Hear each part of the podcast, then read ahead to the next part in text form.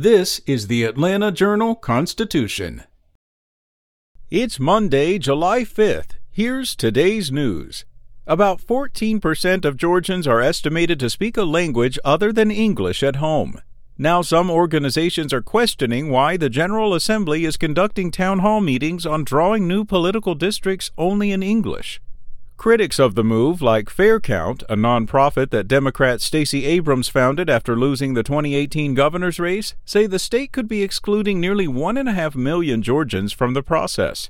It was also noted that there was no sign language interpreter for people who are deaf or hard of hearing. Redistricting determines everything from who their state and congressional elected officials will be to how resources for public accommodations are allocated. In other news, a massive brawl ended in gunfire, leaving a 14 year old boy dead and two other teens injured Saturday in Atlanta. A 17 year old was detained after officers found two handguns. His involvement in the shooting remains under investigation. Deputy Chief Charles Hampton told reporters that nearly 50 teens were present and the incident remains under investigation. Police believe that due to the number of people present, the brawl might have been captured on video.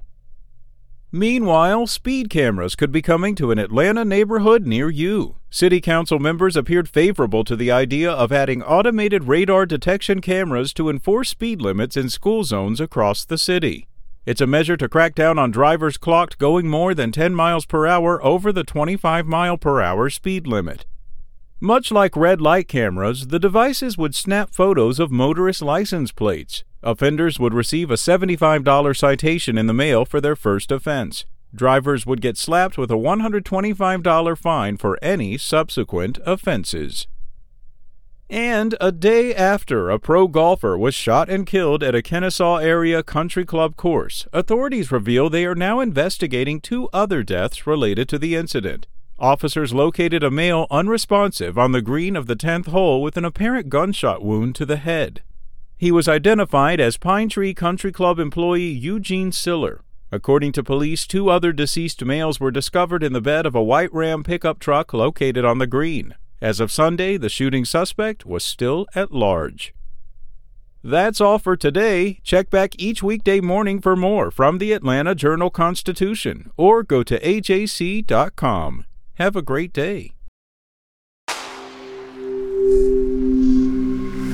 Spoken Layer.